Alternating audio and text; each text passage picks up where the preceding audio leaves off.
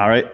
Bismillah. Assalamu alaikum, guys, and welcome to episode number five of our Ummahpreneur Live podcast. This episode is taking place on the third day of Eid, guys. So I just want to give a special shout out and thank you to Cordelia for taking the time out of her day, out of seeing friends and family, to actually share her knowledge with us. Alhamdulillah. Thank you, Cordelia, for being here. And to just introduce her really quickly, Cordelia is an author, a speaker, and a emotions transformation strategist. Now, what that means exactly is she really helps female leaders and entrepreneurs tap into their darkest emotions and their emotional self and use that, leverage it know how to get in tune with it to actually find success in their business, in their personal life, in their fitness, in their physical body, and so much more. Now, I won't spoil this live for you, so I'll let her explain herself and answer these questions. But before we do, I just want to say welcome, Cordelia. Thank you for being on this podcast and taking the time to be with us today. Thank you so much, Abi. I'm, I'm very pleased to be here, and actually, it's a pleasure. So I'm I am hanging out today for Eid, but like just my virtual family. That's what's up. alhamdulillah, alhamdulillah. That's awesome. Exactly. And we get to be with the audience here today, and you'll get to see that this is an amazing audience, and these are amazing people that are always with us. Alhamdulillah. So before we dive into the nitty gritty and we dive into these questions that everyone wants to hear, I want to get to know a little bit about you, Cordelia, because the thing is, you are a mother of six. Now, I come from a family of six children as well. I've seen my mother raise us, I've seen what she has to go through, and it's not easy. And you're still able to be an entrepreneur, take the time to get on these lives and do your thing. And so, I just want to ask, how do you do this? And, and was it always this way, or did you have a job before and then did you become an entrepreneur? How did you go about, you know, managing yourself, managing your time yeah. to be able to do this?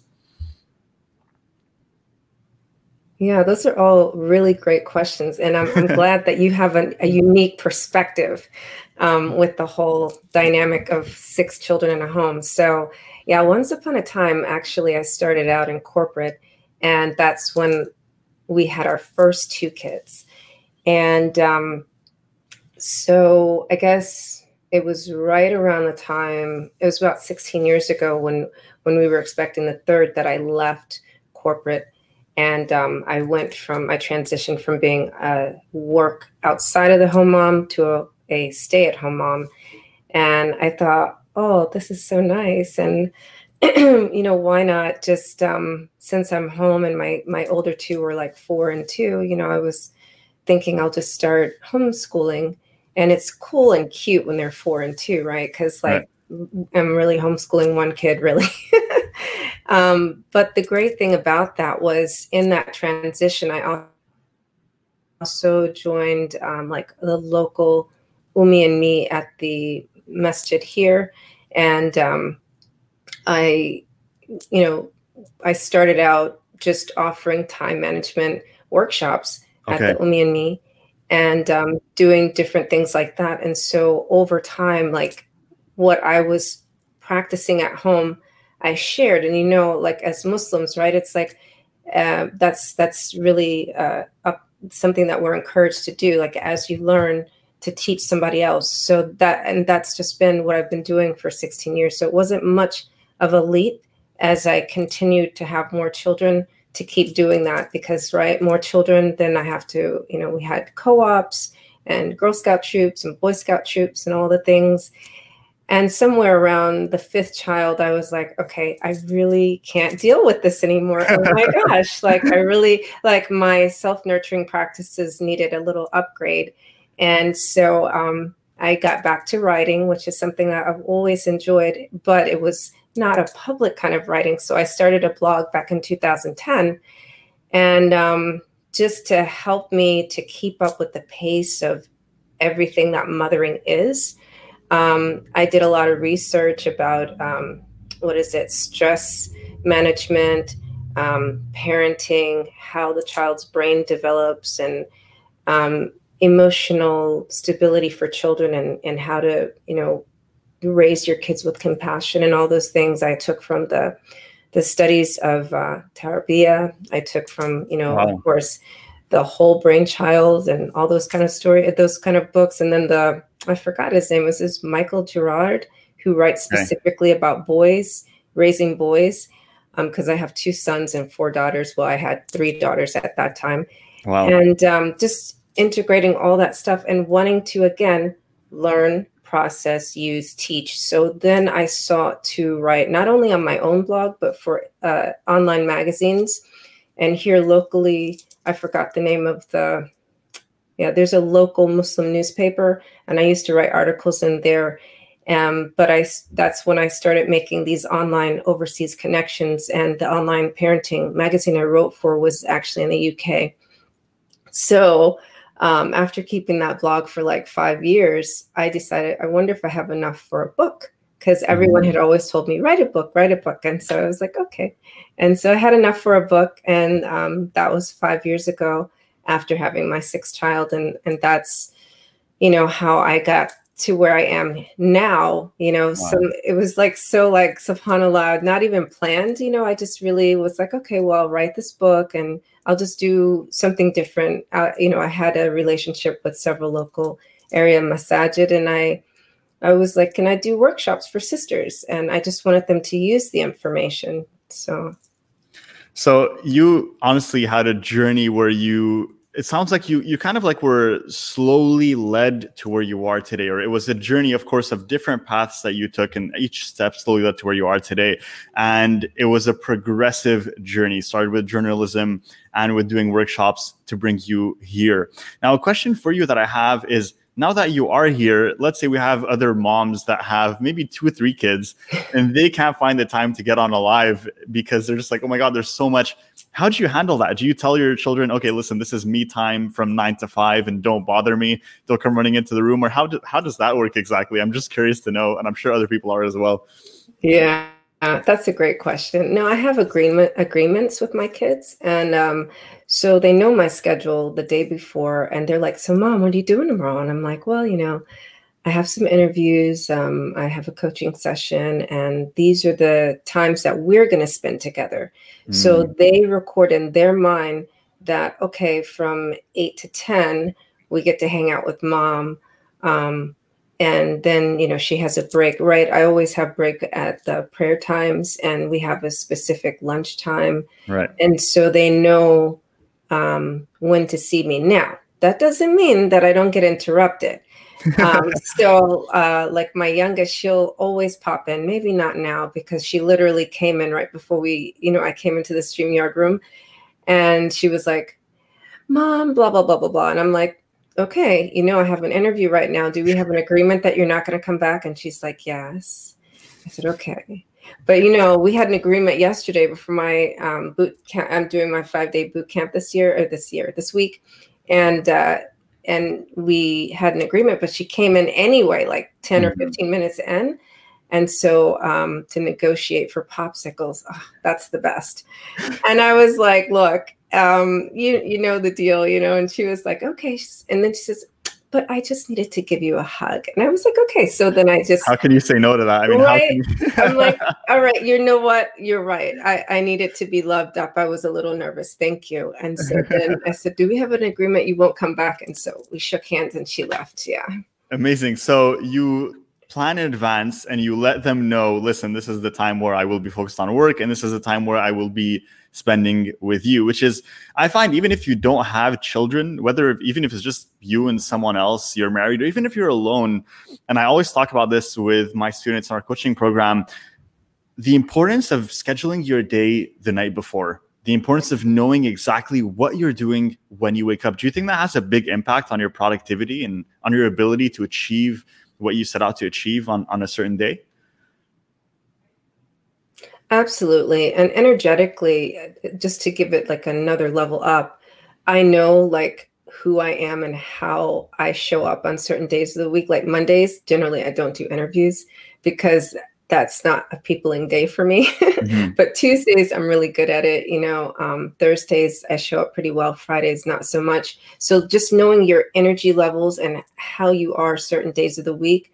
Uh, Wednesday is a day I like to do more. Um, like my one-on-one coaching and uh, my my one-on-one coaching meaning like i'm being coached right wow okay that's my receiving day um, so like hump day, most people don't look forward to it. I look forward to it because like I'm getting poured into. Um, so I, I have to, you know, I, I schedule my life like that. My my days they have themes.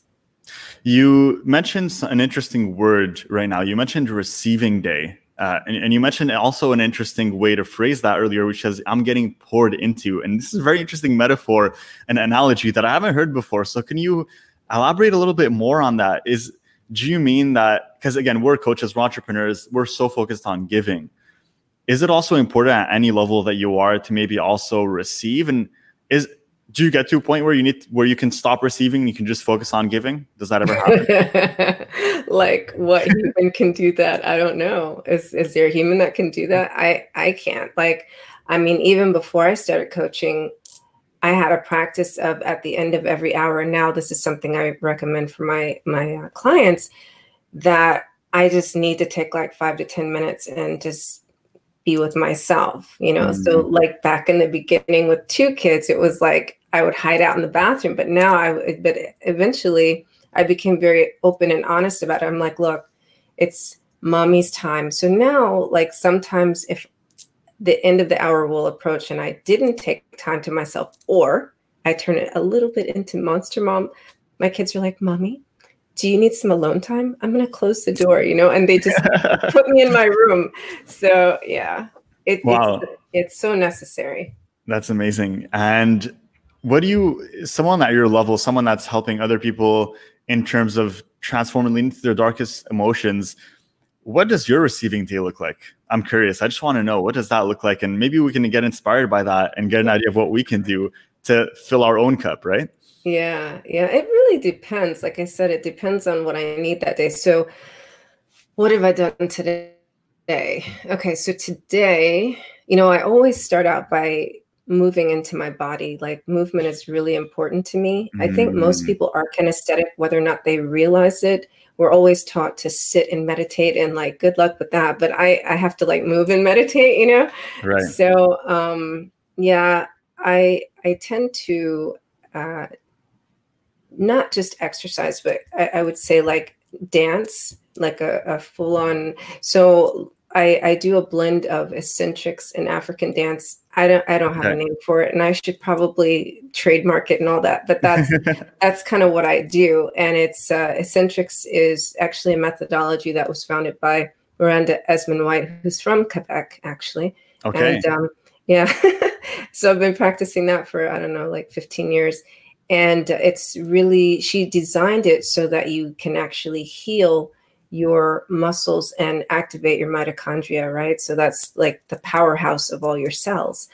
And interestingly enough, it just happens to correlate to what I do with emotions because uh, your emotions um, are in all of our cells. And we don't, I don't think people realize that. I mean, there are just different energy centers for different types of emotions um, within our body, not just within our brain.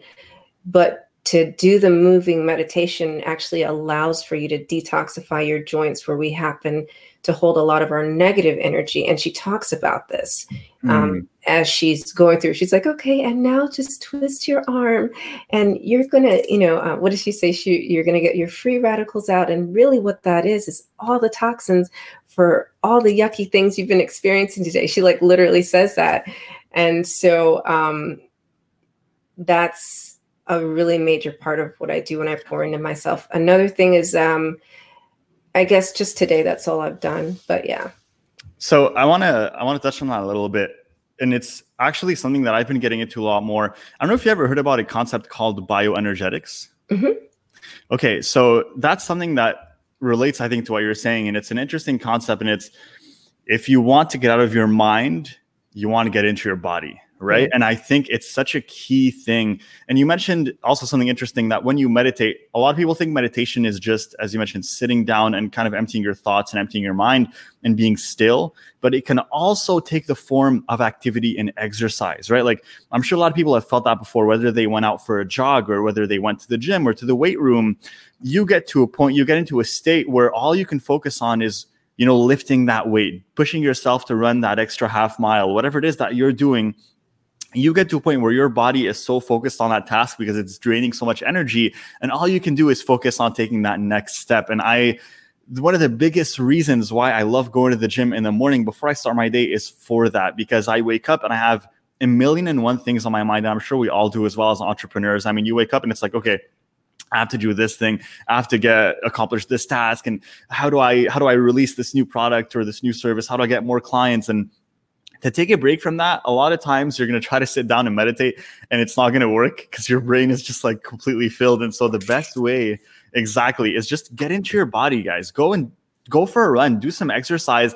I think dancing is an amazing thing and it's it can be done again, we might think oh, but dancing in Islam. Again, we're not saying go ahead and put yourself on live and dance in front of people go inside of a room and dance and exercise by yourself and there's completely nothing wrong with that. You're moving your body you're releasing endorphins and you're releasing sweat and that's just getting you into your body and getting you out of your mind. And i think it's so powerful. So i'm really happy that you mentioned that and i think it's a really advanced method um, and i'm happy that we mentioned it. So in the same vein cordelia how did you get to a point where you are now helping people tap into their emotions and use them for better, right? And you talk about tapping into your darkest emotions. What does that even mean? And does that also relate to what we're talking about now, bioenergetics and getting into your body? Or is that, do you separate the two? I'm curious. No, it's one and the same. I mean, it's okay. so like for my replenish me process, right? This the first step is release restructure, refresh, rebirth. So release okay. is what we're talking about right now, right? Just getting into your body, out of your head, mm-hmm. separating from what's expected and accepted. And uh, and and actually, this concept, you know, so what I didn't mention in my story is after I had my second child, I had a bout with postpartum depression, and you know, I new mom, new wife, new Muslim, right? So I was just like, well, Muslims are not supposed to be depressed. So I'm shaming mm-hmm. myself, mm-hmm. right? Wow, okay. And, you know, as a mother, I'm supposed to connect with my kids and, you know, oh my God, I loved my daughter, but I don't love my son. What's wrong with me? And I was like, going to my doctor because that's what you do because they know everything. And my doctor was like, it's okay, darling. I'll give you some antidepressants. I was like, what? What? I don't need drugs, right? so I was like, okay, well, let's just see what we can do about this. So I um, ended up doing a couple of things. And that time I was listening um, to uh, Purification of the Heart by Hamza Yusuf. Oh, I and, love that know, series. Yes. Yeah. I could like like verbatim recite it to you. it's so good. It's so good. It's so good. I completely agree. Yeah, I love that series. So yeah, that's how I found out about Tasawwuf and Imam Ghazali, and then that led me to uh, Dr. Ahmad Sakr, who writes about book. He has his book of healing. He has a lot of books, but in the book of healing, you know, he connects the dots between um, like the elements of tasawwuf and how to actually heal the body as a Muslim, right? Yeah. And heal your mind, and it's all through your heart. Now, I took me I got over the postpartum depression part, but the part that really struck me was the number one recommendation was um you're you know an ungrateful heart is depressed and i was like i took issue with that right mm. so i was like i'm not ungrateful so like for 5 years i'm like trying to better like overcome my ego to really grasp the concept of gratitude.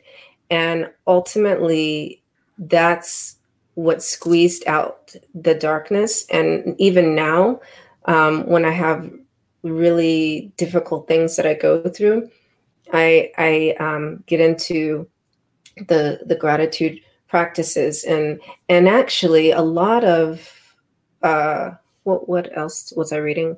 Right. So I've read like so many books. I'm trying to remember all of them. But anyway, the, the main thing is like a lot of the things that you'll read in um, Tasawwuf is all about um, how Allah has gifted us with emotions because yeah. it's the bridge between our physical self and our spiritual self.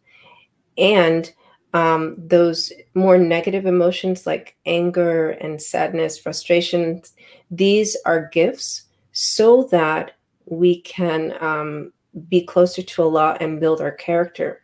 So it only just seems like a, a natural thing to do. And it's funny because all the all these years, like when I first started, like even my first book is called Workout Around My Day, the only health guide that moms need. So I was coming from a wellness, like a physical wellness perspective. But as I started working with women, it was very clear that it's an emotional issue that's the barrier between their physical wellness. So then I was like, forget that. We'll just start with the emotions. And um, of course, you know, because I overcame postpartum depression mostly with the way I changed the, my eating, um, I, I can't separate that from nutrition or clearly movement because we've already talked about that piece. So, so before we dive into your your three steps to replenish and really break them out, uh, break them apart, and I say and dissect them because I'd love to do that with the audience and everyone that's watching today. Um, I want to ask: Did Tasawwuf have or the knowledge, and you mentioned about reading about Imam Ghazali, uh, watching Purification of the Heart by Hamza Yusuf, which are all amazing resources. I personally am a huge fan of Imam Al Ghazali, and honestly, I have read his life story completely, cover to cover. I try to read all of his works, Ihya Ulumuddin, and all of his books, and he is just one of the people I admire the most in terms of uh, Muslim scholars.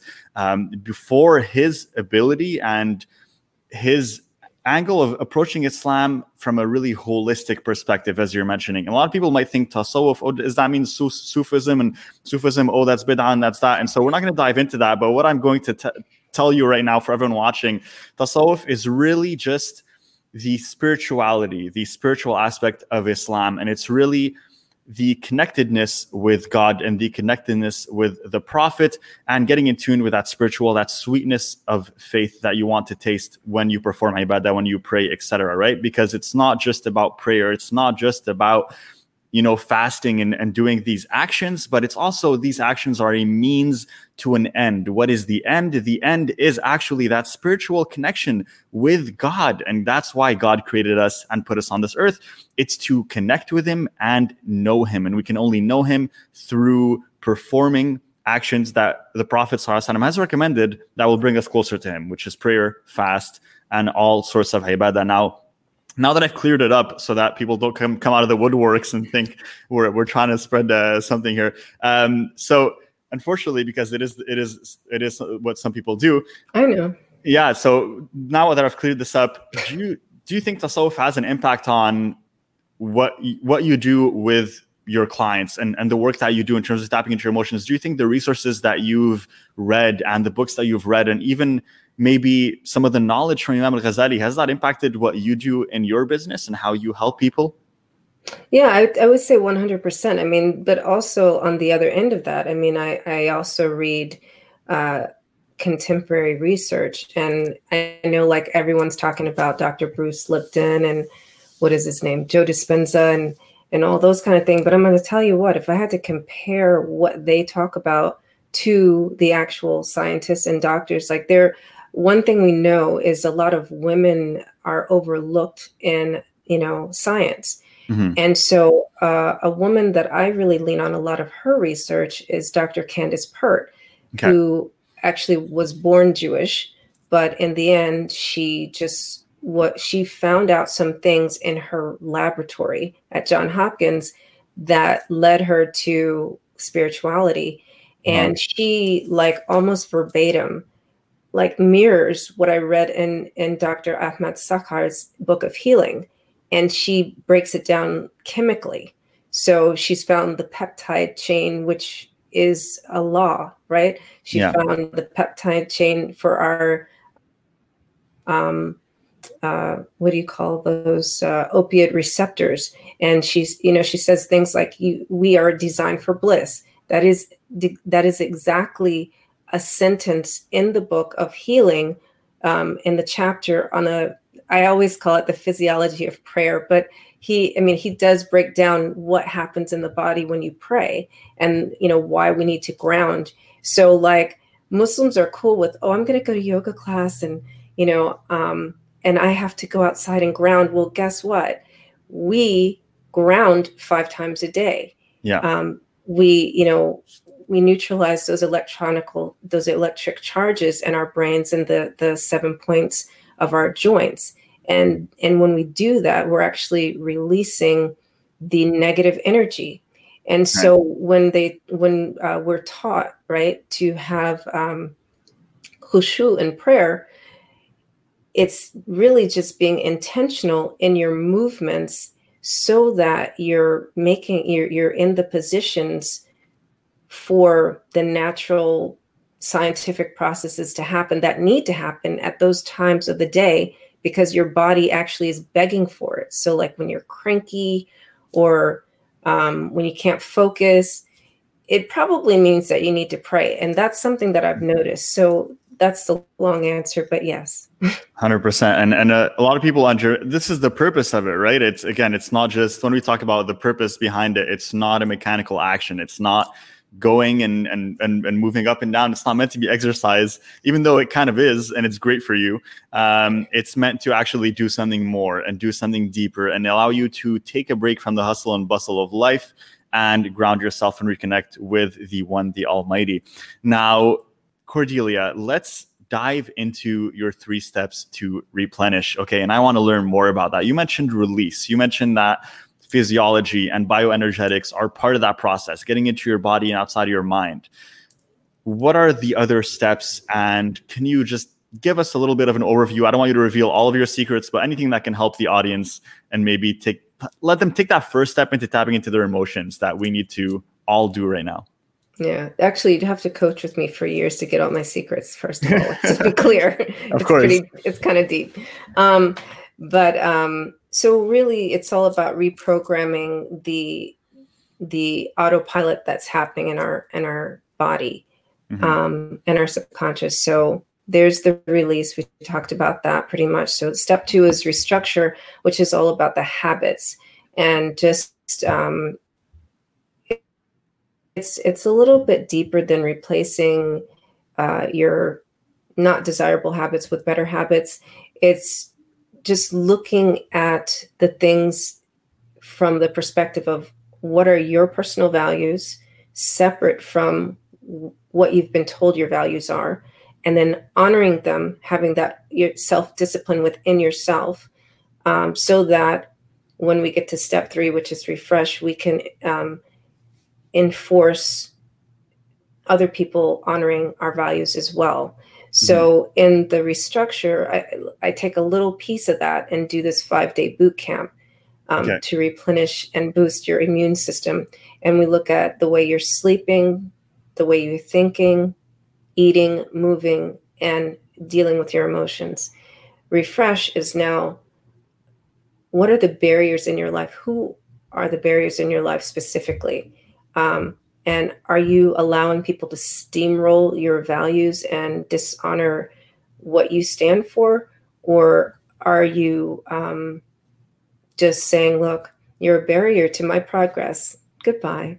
You know, mm. so that's what the refresh is about. And then rebirth is more about standing in your complete truth and how you show up in the world and in complete um, self trust.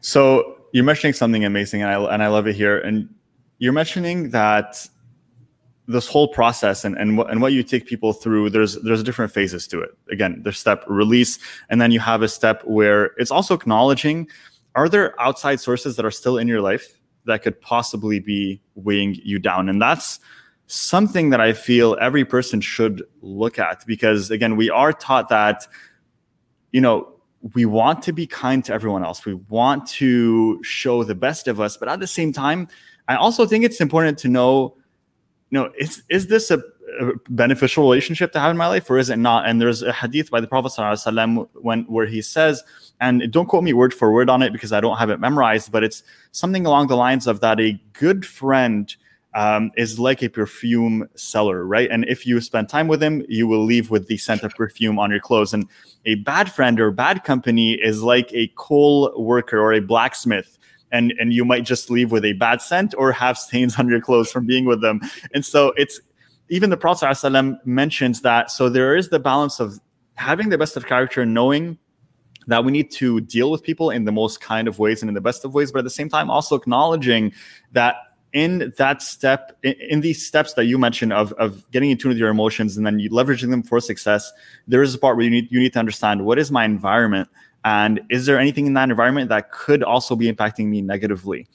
You also talk about something that I want to dive into, Cordelia, and it's you mentioned something about events that might have happened to you when you were five years old or younger and how they might be impacting you today. What is that exactly? Can we can we explore that a little bit more? Do you mean that things that we might have experienced in our childhood could have effects that are long lasting and that could be affecting my behavior today towards others? And if if so how do i even find that out how do i recall that because i don't even remember what i was doing when i was five so how, where do i even start yeah, we, we don't remember that. A couple of reasons because you know it becomes it's it's a muscle memory, it's a sensory memory, and then more on the I, guess closer to a conscious level, it becomes our programming. So mm-hmm. now, like a lot of our negative self talk is not even our own talk. Like we don't believe that. It's just something that was repeated so many times that we're just like, oh, you know, I'm stupid. Oh, I'm dumb. Oh, I can't do this. Oh, you know, I'm not supposed to do that because, you know, but if you just sit with that for a minute and you pause and you're just like, wait a minute, what does that even mean? Like, where did that come from? And you may not immediately remember who it was that said it or what circumstance happened, but now it's living within you.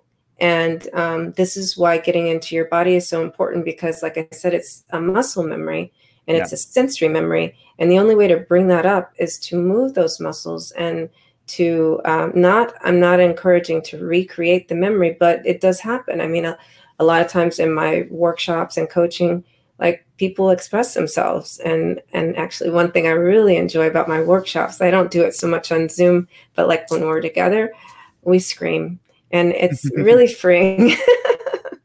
Um and, and that scream like the, the thing that people don't realize a lot you know we're always told journal and you know things don't have words. They don't. They just don't. Um, i mean even me sometimes i just go out on you know trails hiking. I love hiking. And i scream because sometimes i just don't have words and it's okay. And um and like i had a sensory memory the other day and i was like wow when did that happen and like i could remember I, I felt all the things and the environment, but I couldn't actually see the faces, but I was hearing the words. You know what I mean? And I was like, whoa, I didn't even know I still had that belief, you know, and and I had to release that. I was like, that's kind of deep. So the this is what I'm talking about. It's it's like um yes, we don't know it's there, um, but it's living in our body anyway. But we have to be open, you know. How do you how do you like you you mentioned that you had a sensory memory and, and feelings came over you, but you can remember the faces. How do you pinpoint that? How do I know like okay, this is a moment where I could be having a memory like this? I don't even know what that's supposed to feel like. Okay, so if I were to describe it, it w- it's um, this really intense. W- like I felt mostly in my heart space. I felt a tension in like my shoulders um, I felt an impu- impulse to like get up and go away. Um, and yeah, so the, these are different energy centers. So heart is like, um, it can be one of two things. Either you feel um, like you feel intense like love, or if it's the opposite of that, that would be abandonment, right? Um, shoulders, usually it's not necessarily something that was yours. It may have been um, like I, I got the feeling I was in a gathering that was something for my parents. Mm-hmm. And, you know, and it was like, it was not my energy, just knowing the fact that I felt it in my shoulders and the, the impulse to leave so like our legs are more related to like um, pride, ego, grief. Um, and so this would be, you know, an embarrassment, you know what I mean? So when you, and it's, it happens just like that, you know, it's just like in a right. split second. How do you, how, how do you actually like when you feel that, what do you do? What what is a proper response to that? Because yeah, sometimes I get these little random. I would I would I can feel anxious just at random, right? And what do I do in that scenario? Is there is there something that I should be doing that you recommend? I, I'd love to know. Yeah, so that that's a great way to put it. The normal person that's not self-aware would recognize this as maybe anxiety, right? Because mm-hmm. again, you'll feel it in your stomach, like an intense stomach pain. This is like passion, fear, anger. Um, in that moment, and in all moments like of intensity, I always suggest to lean into it and pause with it right? Sometimes you can't immediately breathe, but as you're letting yourself feel it, there's a, even a hadith about, well, the hadith is actually about anger, but change your position. So if you're sitting, stand up. If you're standing, sit down. You know, if you're, you know, you can lay down or, well, you may can't always lay down, but you know what I mean?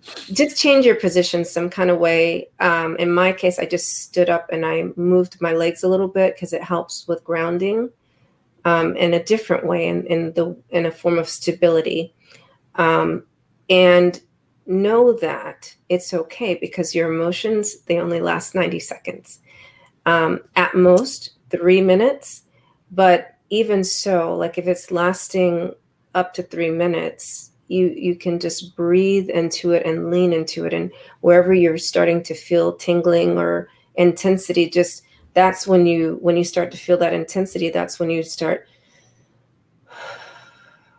send it love you know breathe into that and and let the breath come out loud in your mouth you know? And you mentioned something interesting and i want to i want to talk about it because it's something i discovered recently and it's i'm really happy about where this this live is going and, and this episode because we're talking about things that I personally am kind of learning about. So, talking to you, I get to kind of bounce off of you and get your feedback, which is awesome. Throwing temper tantrums as an adult. Okay. I, have learned about that recently and I've actually, I've tried it. I won't lie. I've tried it and it's like, it's mind blowingly therapeutic. Like, guys, I, I don't know how to tell you how effective throwing a temper tantrum as an adult is to release emotions. And I'm, I'm not talking about guys. When I say this, it doesn't mean throwing it on someone else. You have to be careful. Okay? I'm not talking about throwing it on someone else. There's a very clear distinction here because throwing it on someone else means you're throwing all that emotion on someone else, and that's not fair to the other person at all, and it's not something you should be doing. So, just like Cordelia said, Eh, we know you can't just yell in your house or your room most likely uh, and you're gonna have the cops uh, called on you by your neighbors um, one place that i did it so i've been learning about this i've been learning about bioenergetics about you know just the power of of, of yelling and screaming because we have all these emotions that are building up inside of us and and that gets stuck right here they get stuck in our throat uh, and in this area. And so they get stuck in our chest and it causes all this tension that you're talking about, right? And so a lot of times as adults, we just think like we should just swallow it and keep it down. And that's honestly what I believed for the last over 20 years. I don't reveal my age, guys. I'll keep that a mystery. but um, that's how I thought I should live my life as as a man, especially as men, we are always told that we should not be emotional. We should never shed a tear. We should never show emotions. We should be this hardcore, you know, rock foundation for our family and the people around us, and we should never falter. And I think that is a very toxic belief to have. Um, I think that every single person needs to take some time out, just like Cordelia is saying, and needs to either go on a hike go in their car or go somewhere where you know you have the freedom to yell and just let it out. Just shout and yell and let all that frustration out, and you are going to be surprised. You are the last time I did this, and I'm going to share this on this live, uh, and I don't want to ramble for too long because I want you to be the uh, the I want the spotlight to be on you here. But the last time I did this in my car, I got super emotional for no reason. Like I yeah. just started yelling, and all of a sudden, I just felt like this burst of energy exploding out of me. And i'm like wow. And how how was that all of that inside me? And i almost and i started like tearing up. It was crazy. Subhanallah. And really the effectiveness of that of just being letting these emotions out. Because when you were children uh and again i won't talk for too long here but when we're when we're kids it's like every everything we feel we immediately release. Yeah. Immediately, instantly. Like when you look at it, children, you look at toddlers, you look at babies. The second they feel something, the second they're crying or they're they're yelling or they're happy, they'll show you. They'll make sure you know about it. They'll make sure if they're having fun, they're yelling ah, for no reason, right? if they're if they're mad, they're gonna yell. If they're if, if they're if they're sad, they're gonna cry instantly. But whereas as adults, we're sad, we bottle that up inside immediately. We don't show it. We don't even acknowledge it most of the time. If we're angry, if we're mad, if we're if we're happy, we even which is really sad. I spend so yeah. much time with people that we like. I have a lot of guy friends, obviously myself being a guy, and when we go out and we have a good time, it's like a, t- a, t- a taboo thing to like show that you're too happy about it. It's like, oh yeah, yeah, it was good, it was great. Like you know, you don't like we don't show. No, this was awesome. Like that level of excitement is like you shouldn't show that as a man, which is I feel very sad because number one, you're not in, you're not making the most of life. You're not letting these emotions be released, and eventually you're gonna have so much bottled up inside that you're just gonna be kind of like yeah um, a soda can that's been shaked up, and you're waiting to once the bottle comes off, that's it. It's gonna explode. And most of the time, what happens is it explodes on other people. Um, and they, whether it's your spouse, whether it's your children, they're gonna get the um, the short end of the stick, as they say. So, uh, just a quick tip, guys. I think what Cordelia is saying here is super powerful. The power of screaming, yelling, releasing these emotions, and I'll even add to that throwing a temper tantrum. Like go and go into your car and just like bang on the seats and and and release and flail and do what you need to do. You mentioned dancing. Dancing is a great way. What are some other way? I mean, just what do you think about what I'm saying here? Is it too much to throw a temper tantrum? Would you agree with this? No, that's totally awesome. Thank you for sharing all that. I mean, like what you said, when you bottle it up, yeah, I call that emotional splatter mm. when you uh, throw it out on people that don't deserve it. And uh, and actually, yeah, for all the books I've read and all the things, quite honestly, a lot of the the things that I do in my workshops, I got from the beautiful thing of watching my little kids like my five year old, I talk about her all the time. She's like my major, well, she's six, I'm sorry. major inspiration in life. You know, she's just like, if she feels something, she just throws herself on the ground. I'm like, yeah. So, like one day when I think she was two, I did that. I just, I was like, that's a good idea. So I rolled around on the floor with her and she laughed at me, of course, right? But I was like, oh man, this is why you do this. This is the light, you know? Like, yeah, let's, let's get into it. So, like, sometimes if I'm having a rough day on my breaks in between appointments and stuff, yeah, I'll roll down on the floor with my kids and we'll throw stuff and we won't pick it up because, like, who's going to clean up? No one's the adult, you know?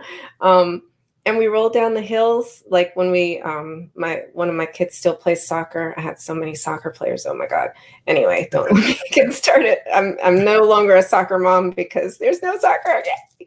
but anyway so what i would do during practices is while all the other moms were blah blah blah i would go and roll down the hills with my little girls.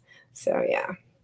Amazing. And and yeah completely i mean it's funny because I discovered that recently while I was diving more into bioenergetics and releasing emotions, and it's just so powerful. It's so powerful, and it really helps you um, dramatically.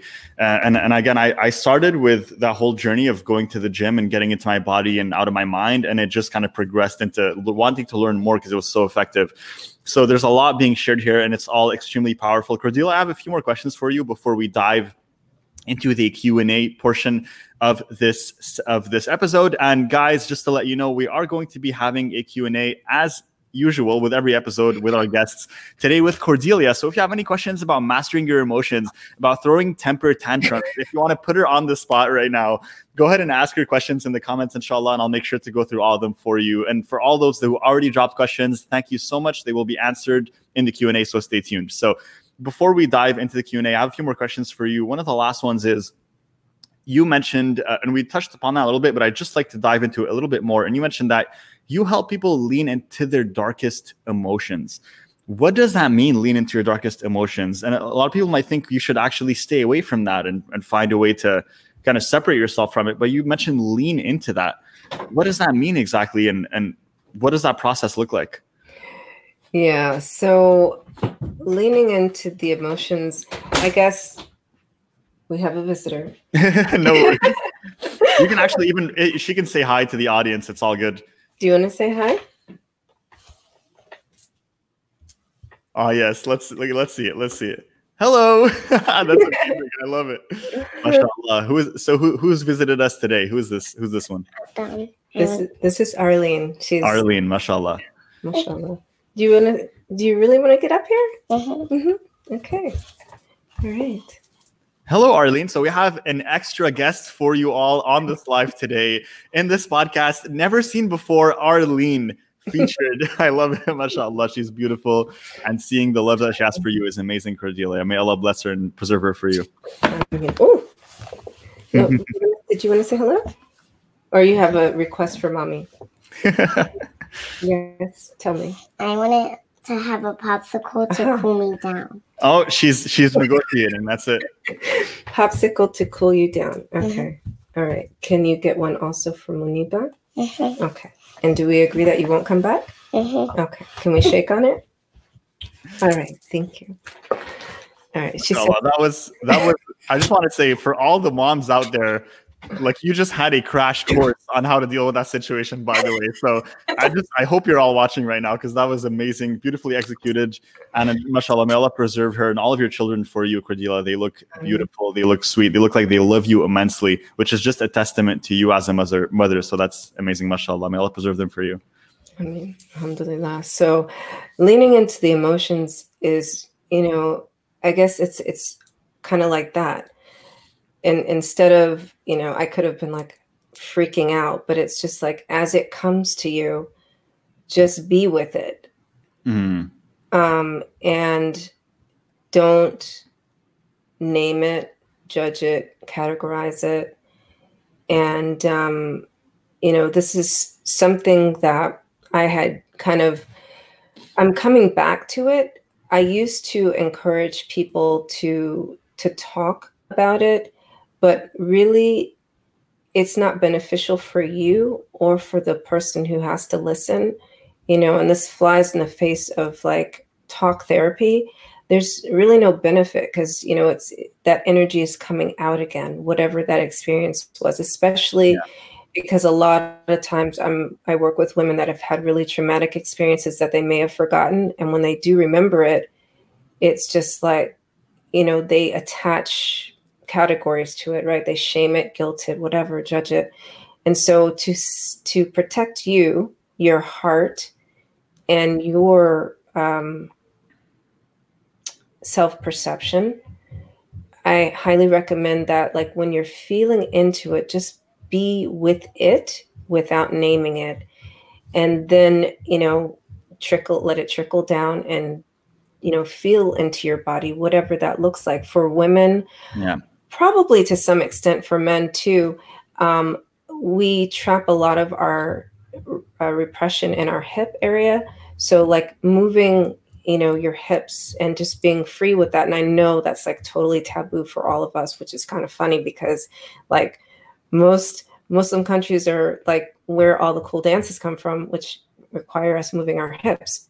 But anyway that's a whole different show. So um and then if you need to speak on it it would be in using words of self-forgiveness Mm. I forgive you for not allowing, or I forgive me for not allowing myself to feel this before. And I promise to feel all of my emotions thoroughly. So that's the um, that's the self forgiveness, which again is a different vocabulary than we're used to, right? Because it's like, oh, I forgive you, you know, whatever.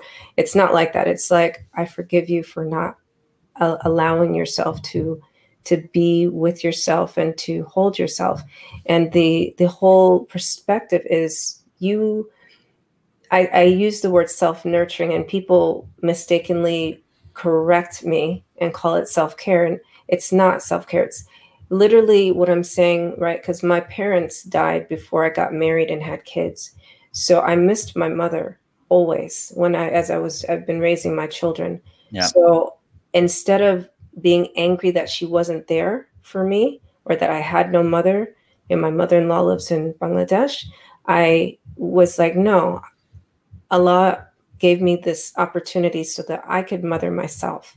So when I say self-nurturing, that's what it is. You nurture yourself and hold yourself and hug yourself and and really pour in to yourself in that way. And what you just showcased is really a testament to your emotional mastery and the ability to look at the situation, an unknown element, a surprise has just, you know, came happened to you during this time. I mean, again, we are so focused on planning every step in our lives and planning everything. And we even talked about, you know, planning our day the day before, but things will happen. Things will happen. And we talked about mastering your emotions for success in your business and your life and your relationships.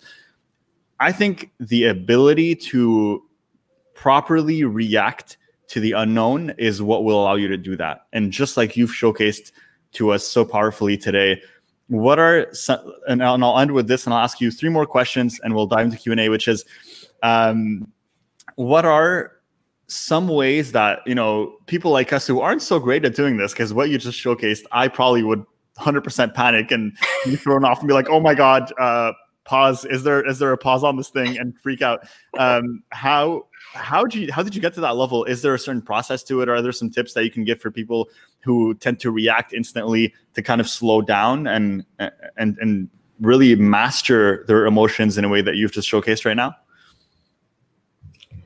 Yeah I, I, I don't have an answer for that question. Like i get that question a lot but i don't know. Um i don't really know what process i went through to get there. I know that i started live streaming when she was one. So she has, you know, awakened from her naps and surprised, you know, showcased in many of my live interviews and, you know, YouTube videos and podcasts. So, um, and I, okay, so maybe I'm just coming to maybe what the answer is. It, you know, at that point, she was one, right? So she's a baby, and and like how natural is it for you to attend to your baby? And then you know the needs are pretty simple. And the in that relationship and that bond grows over time. So like when i see her i'm happy to see her actually. Um and then i just know that she's coming to me because she needs some kind of you know like spark plug like an emotional refuel. Mm-hmm. and so i just you know at the minimum i know that i get to give her a hug and a kiss and that'll make her happy. It'll make me feel good. And then you know she's of course going to negotiate for something. It's usually like chocolate or a popsicle. And i'm like okay whatever man. We know that you're not supposed to have it until after lunch but okay that's all right. So um you know yeah. And, and so but that's for and i think that can be applied to most uh, most positive I would say unknown factors. So like let's say like again maybe in your relationship something happens but it's unknown or your spouse maybe does something, your partner in business does something. You have to look at it just like you mentioned, which is you look at it from their perspective.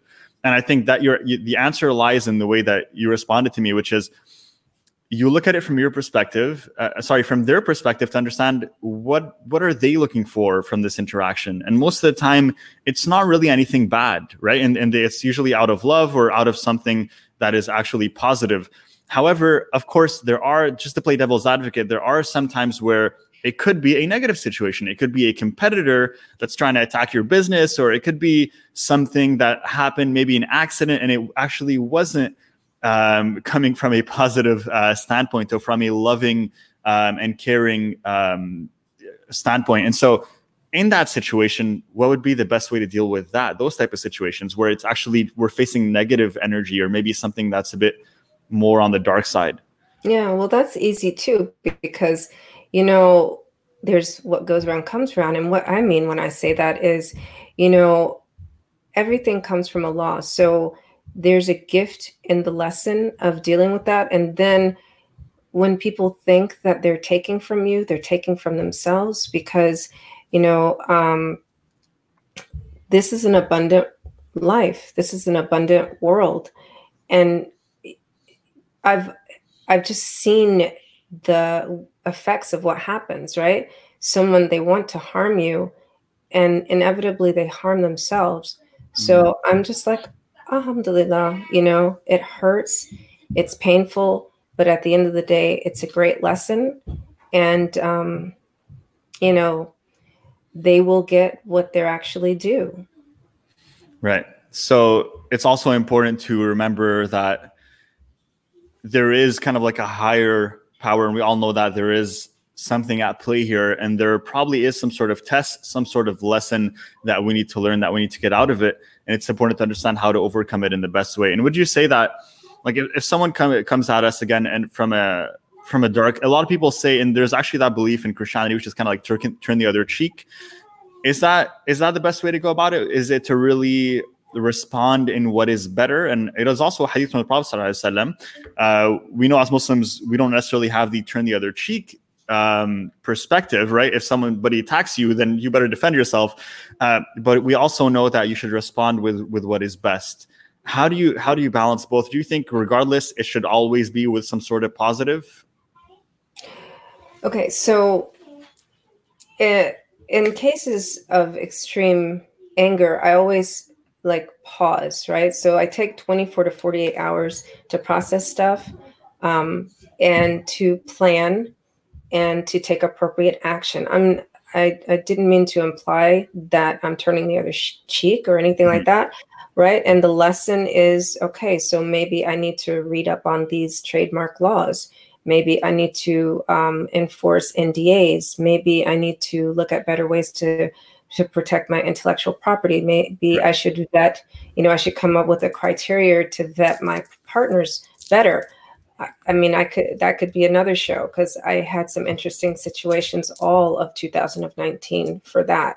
Right. So, um, but you know, in the moment, there's no point in um, damaging your reputation, right? Or making the situation worse by cussing the person out, although you may want to, that would feel so good. but you know, um, you can always just like scream aimlessly in their face with no words, which you know legally can't really be misinterpreted. I mean, it it it would be really hard to like prove that that scream meant something. Right. Um, my dad was an attorney, you know, so I always think of how am I going to incriminate myself if I if I do or say something. So I try not to do or say anything. And and so when people see me not react, I'm always thinking, what would my dad recommend, right? Coming from a legal perspective to protect my business. And then I'm like, okay, so you know, if I just it's not gonna like do anything. Um, let that emotion out. but then again, you know, like why do that? You know, it's like why? Just don't. Um, and then I just take my calculated, you know, uh, action. So, yeah. So biggest biggest takeaway: pause, retreat, like like understand it, pause, retreat, and then come back at it when you have a clear mind. Right? Like if I were to just kind of sum up here, and also yeah. for myself to be able to do this, the biggest takeaway that I that I'm probably hearing right now is don't react instantly. T- yeah. Take take the time to assess it, process it, and then take the time to react when you kind of have that. Cl- you, again, our judgment is clouded when we have all these emotions running through. So. Yeah. Take the time to pause, retreat, and then usually you'll have a much better assessment on what you can do and how you can react to certain situations. Yes. Beautiful. 100%. Amazing. So there was so much value dropped on this podcast, Cordelia. With every guest, I have three questions that I like to ask before we dive into the Q&A, uh, which is um, coming up very soon, guys. So if any of you have any more questions for Cordelia, I think we already have at least eight or 10. So we definitely have our work cut out for us. But if you guys have more, drop them in the comments, inshallah, and we'll get to them. Cordelia, I have three for you. The first is, in your business, what's the biggest challenge you had to overcome – and how did you do it in terms of building this business right now this coaching business that you have self-doubt i i really struggle with thinking that um how valuable is it how valuable is it what i do? And um so the way i overcame that is i kept doing it. And uh so that i didn't have the doubt anymore. Amazing. And i think that's something that a lot of us will probably struggle with and i think i struggle with to this day and i'm sure most people struggle with no matter at what stage they're at there's something we call imposter syndrome right and so i think everyone kind of feels that at some point and it's important to remind ourselves what we've done all the way up to here to get to where we are and also what we're trying to achieve and i think just reminding us of that vision is one of the keys to get us there, which I, is something that I remember taking from Shaheen in a previous episode. So shout out to her. Um, another question that I have for you is, what's the greatest lesson you've learned from being a, a, mother and an entrepreneur? So a mompreneur. What's the biggest lesson there? Um, that mothers really are leaders, and um, you know, one of the things that drew me to Islam is when I read that women are considered the pillars of society. And so this has been like a total proof of that. Amazing, amazing. And, and we know from the Prophet ﷺ that the paradise is under your mother's feet, which is just a testament to the importance of a mother in the household.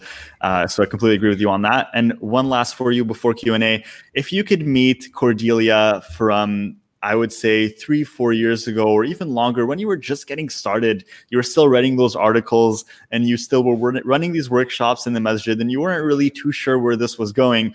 And you could tell her one thing. What would that one thing be? Don't stop. Amazing. Amazing. Keep going. Powerful. And I think something that everyone needs to hear today because a lot of people, again, they might feel like, man, this is not going where I want it to go right now uh, I'm not seeing the progress that I would like to see in my business. I'm maybe not at the level that I'd want to be. And I think keeping it simple is the key. Don't stop. Amazing and powerful. Thank you, Cordelia. So, are we ready for audience Q and A? Are you ready to do this? Yes. Let's do it. All right, Bismillah. So we have a few questions here, and um, ooh, we got at least eight or ten here that we're gonna dive into. So, inshallah, we're gonna talk them one at a time, guys. If you have more, drop them in the comments. We'll try to answer each and every single one of them, but uh, of course, if we're tight on time, then then I'll just go ahead and, and, and run through the most important ones. But inshallah, we'll try to do them all. So let's start with the first one, which is uh, how do you differentiate meditation, which is what we talked about earlier, with contemplation? And I think it's a great question because we also talked about Imam Ghazali and his teachings and purification of the heart. What you think as coaches should we practice more, meditation or contemplation? So, what is the difference between both, and which one should we practice more? Um, so meditation opens up your mind and heart so that you can contemplate clearly. Um, I don't know that there is one more than the other. I think you should give space to both within your day. And maybe um, I firmly believe it depends on your personality type, but the time of day that you're easiest to to meditate, right? It's easiest for you to meditate, spend time with that. And then the time that it's easier for you to, you know, to process and contemplate, you should spend time on that. Mm-hmm. Yeah. So it's not really about what we should practice more, but more about what is going to bring us what we feel is is what we need in this very moment is it contemplation is it meditation and then going with that how do we differentiate between both uh, and again i have an opinion on this and i would i would think again meditation is more clearing your mind completely whereas yeah. contemplation is about really focusing on a certain whether it's a name of god uh, one of the names of allah subhanahu wa ta'ala or whether it's one of the attributes um, then or even if it's just gratitude and and being focused on what you what you have and what you're grateful for but you're focusing on a certain aspect on something and then just really immersing yourself in it. Can i get your comment on that cordelia? What do you think about that? I agree. So the meditation is really for the clearing ground right? Mm-hmm. um so like in theory that's something you should do at the beginning of the day. Unless you're a night person then you would do that at your end of your day so that in the morning maybe you can focus more on you know one one aspect or the other. Um, you know i feel like spiritual practices are are are the highest form of self-nurturing. So you can't do everything in one day. And i and i know like people there are people that i know that have practices that are like from 90 minutes to 4 hours. I don't even know how you can do that. But you know right. if you could just take like 10 minutes to meditate and then maybe 10 minutes. Because you know one of my dear friends from somalia she said you know what? I know you want to memorize whole quran. Just take two ayat a day. I was like oh subhanallah. So that's what i would say with contemplation. Take two ayat a day not two ayat but you know what i mean? Just like 10 minutes keep it small and consistent Mm-hmm. And consistency is the key. And we know again from the Prophet ﷺ that that God loves consistent actions no matter how small. Instead of large actions that you just do once and forget consistency is what god loves. And so it's just an amazing thing that you've recommended as well. So i want to thank you for that. Cordelia we have another here. Um, what is the hardest emotion to deal with? Should we address it at the very moment we feel it, or should we allow it to dwell a bit for proper processing in our brains? We touched upon that earlier, so I think we can answer that fairly quickly. But what are your thoughts on it? It depends on who you are. You know, sometimes sadness is hard for people, sometimes anger is hard for people. Again, that's a personality type question, I think. Um, and then address it in the moment. Address it in the moment is kind of different from leaning into it allow the emotion to come through. But like I, I always say, it doesn't always have words. So the processing is going to come later. Quite often, my difficult emotions, it takes me another two, three days before I get the clarity of what is the lesson there. Right. 100%. And we talked about that earlier the importance of just taking the time you need to assess it, right? So, whatever time it is that you need for yourself, it's not going to be a global answer or universal answer. Just like Cordelia mentioned, some people might struggle with sadness. Some people, it might be anger. Some people, it might be anxiety. It might be this feeling of stress or anxiety. So, whatever it is for you, you probably know it inside of you. And take the time you need until you feel like you're ready. You're ready to answer it. And, that, and that's whatever time it could be, whether it's a day or two or even a week let's go ahead and dive into some more. As a caregiver, and this is Askarina that asks, as a caregiver, I sometimes get drowned into the client's negativity. So, what is the easiest and effective way, most effective way to handle this situation? That's an interesting question. I'd love your opinion on that. Salam alaikum. How are you? I, I know her. Um, Amazing. Awesome. Alaikum salam. Dear sister from uh, Indonesia. So, you know, since that is your profession, I I recommend that you go in with um, what I call reinforcement. So you know, come in with your force field, right?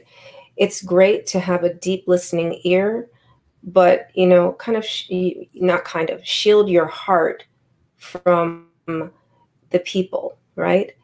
Um, it sounds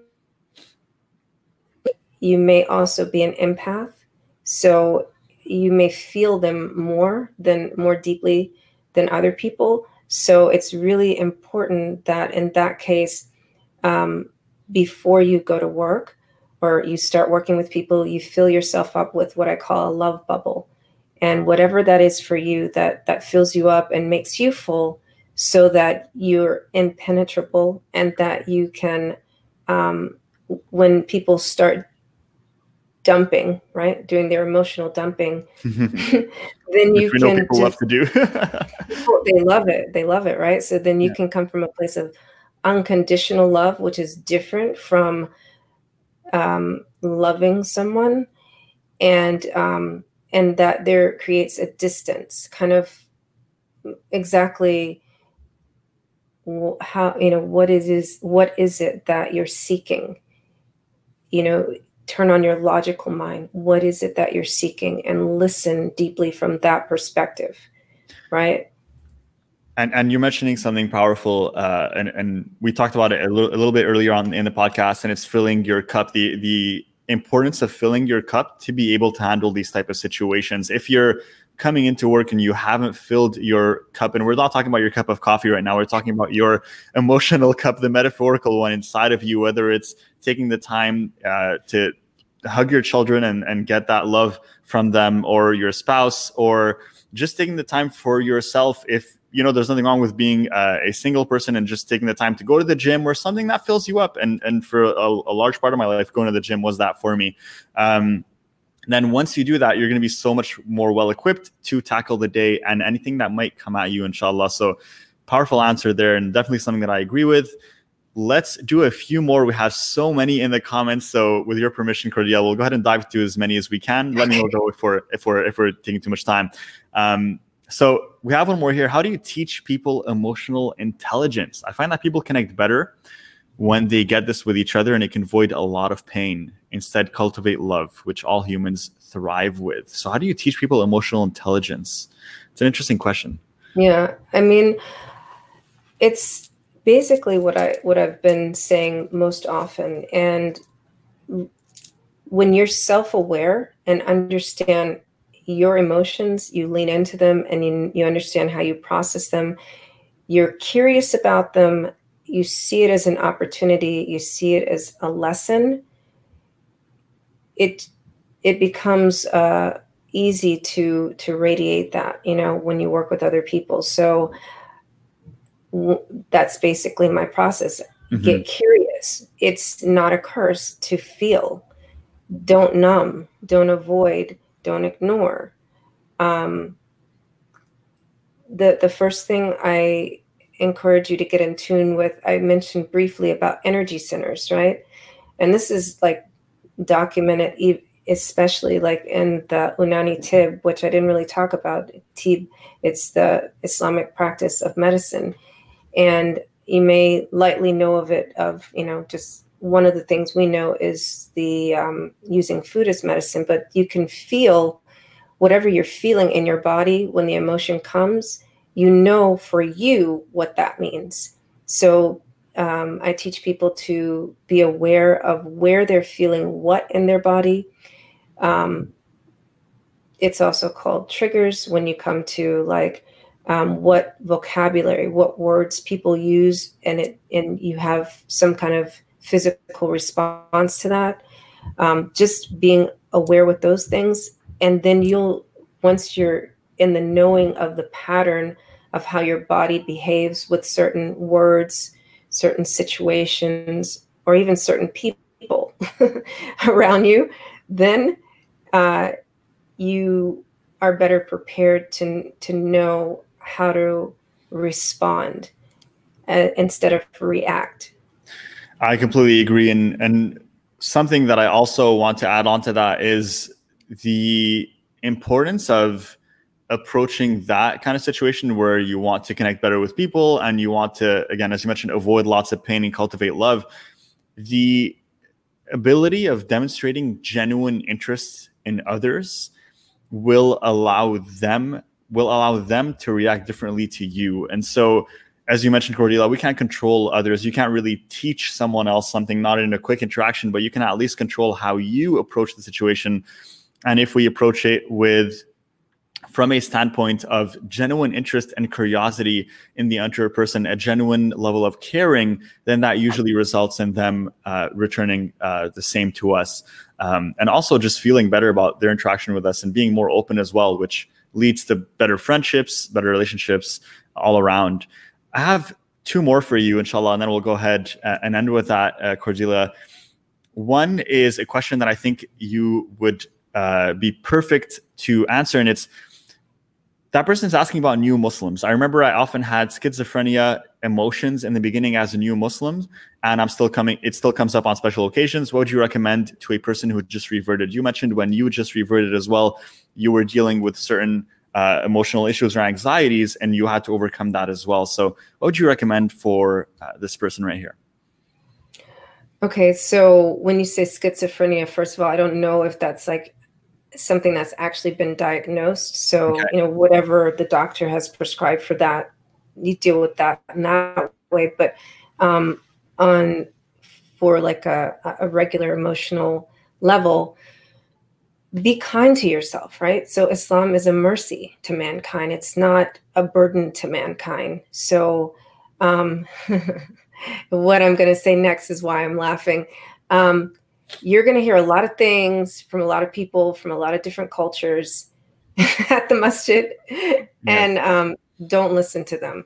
Whatever you read, you know, in the Quran or whatever books you were studying that encourage you to become Muslim, that's the truth. Okay. And um, you're not, you're supposed to be pleasing Allah. So, you know, not people. That's that's that's an effective way to do it. And I think that's probably what this person needed to hear for most reverts because they get into this, and I think uh, it's something that us Muslims need to work on a little bit more. As we get so excited and we're like, oh, okay, here, read this and do that, and and go ahead and follow this, and we want to make sure that they do everything that we're doing. Uh, but I think an important part of that is to understand that that person just entered into a whole new world and they need to take some time to get acclimated. And there's nothing wrong with, as you mentioned earlier, there's nothing in the podcast, there's nothing wrong with feeling depression, feeling stress, feel, feeling anxiety, whether you're Muslim or not. These are human emotions and they will come up. Uh, Islam doesn't shield you magically from feeling. You're going to feel all sorts of things, uh, and hopefully for the better. But hopefully, it will also allow you to deal with them in a more proactive way, in a more positive way, and give you a sense of peace when you connect to God, to Allah subhanahu wa ta'ala. So thank you for that answer. Uh, we'll dive into one more. Uh, let's go ahead and let's do here. So this is a good one that I want to ask for you. And for all those that I couldn't ask Cordelia, inshallah, what I'll have her do is go through the comments for all the other ones. Uh, and if you could just take a minute to answer them on your own time, just because I don't want to keep you on for too long. Um, and we want to make sure that Arlene gets her popsicle and she's happy. So, how do you teach adult? How do you teach girls or adult females who had childhood abandonment from their fathers to be emotionally stable when they go into a relationship with another man? I think that's an amazing question. So I wanted to make sure to ask that to you.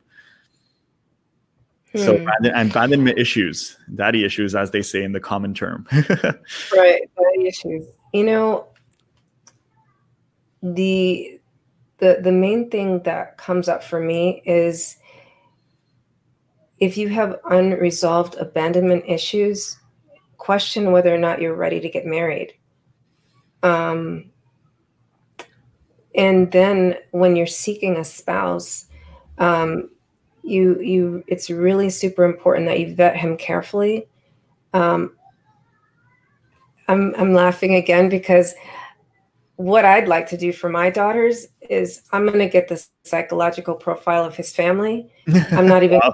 I'm not even kidding because I'm convinced that something happened between 1965 and 1980 to all the men because there's a high percentage of narcissists out there. And mm-hmm. you know it's it's a high possibility that um, if you have abandonment issues with your father that you're going to be codependent which is going to give you a very unsuccessful marriage and a very unhappy life.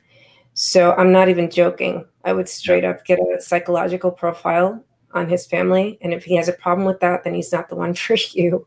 Um, and but just on a personal level for yourself be sure that you're in a heart space and a mind space to be in a relationship because like marriage is um you know ideally inshallah it's for a lifetime so you want to make sure that you're you're partnered up with someone who can um can be the whole person next to your whole person which mm-hmm. means that you have to be a whole person in order to get married. So if you don't feel whole don't get married. That's what I would say. 100% a lot of people kind of feel that oh they might have a like a sort of emptiness inside and they they usually jump uh, we can see them they they're jump from relationship to relationship and they don't like to be alone. And i think these are the people that most need to take the time to be alone to be able to understand how can i be alone and still be happy within myself before i join up with someone else. So thank you for that answer. Um, I know I said it was the last question, but I have another last one that is so good. Let me check my clock. It's okay. So we're, we're cool. No, I, I have okay, something awesome. at noon. So all right, awesome. So this is the very last one, inshallah, guys. You better give Cordelia a shout out and a thank you, Jazakallah khair, for taking her time to spend with us today, guys. And it's just because this is such a good question that I want answered on this live. And we'll end with that, inshallah, which is uh, Riz has a question, which is she's heard that women carry trauma around their womb so pregnant women and that can cause issues with hormones and reproductions. what are your thoughts? Again this might be a more medical question but i'd love to get your opinion on that. So it's it's not it, it's not really that much of a medical question although um, you know the research that dr john sarno did uh, he, he does um, look into chronic pain and a lot of the patients that he study are women. And um, so there is, you know, like a disassociation sometimes um, if there was something traumatic that happened. And um, women can hold things in that space. The, and that's why I was mentioning earlier this is a good reason why women should move into their bodies and especially the hip area. Mm-hmm. Um, when one of the things that I learned uh, during I, I, can't I actually wrote a book about pregnancy that I have copyrighted, but I've never released it.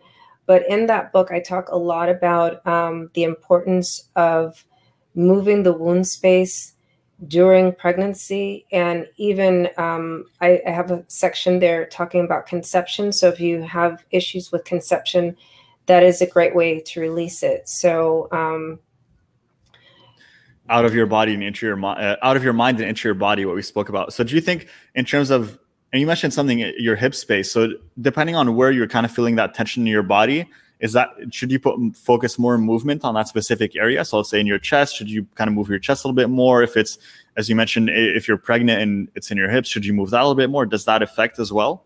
So, I mean, even preconception, I ha- actually met a friend um, in Australia who came up with uh, something called embody birth um, at the time I met her, it was called Belly Dancing for Birth. She's a Palestinian background.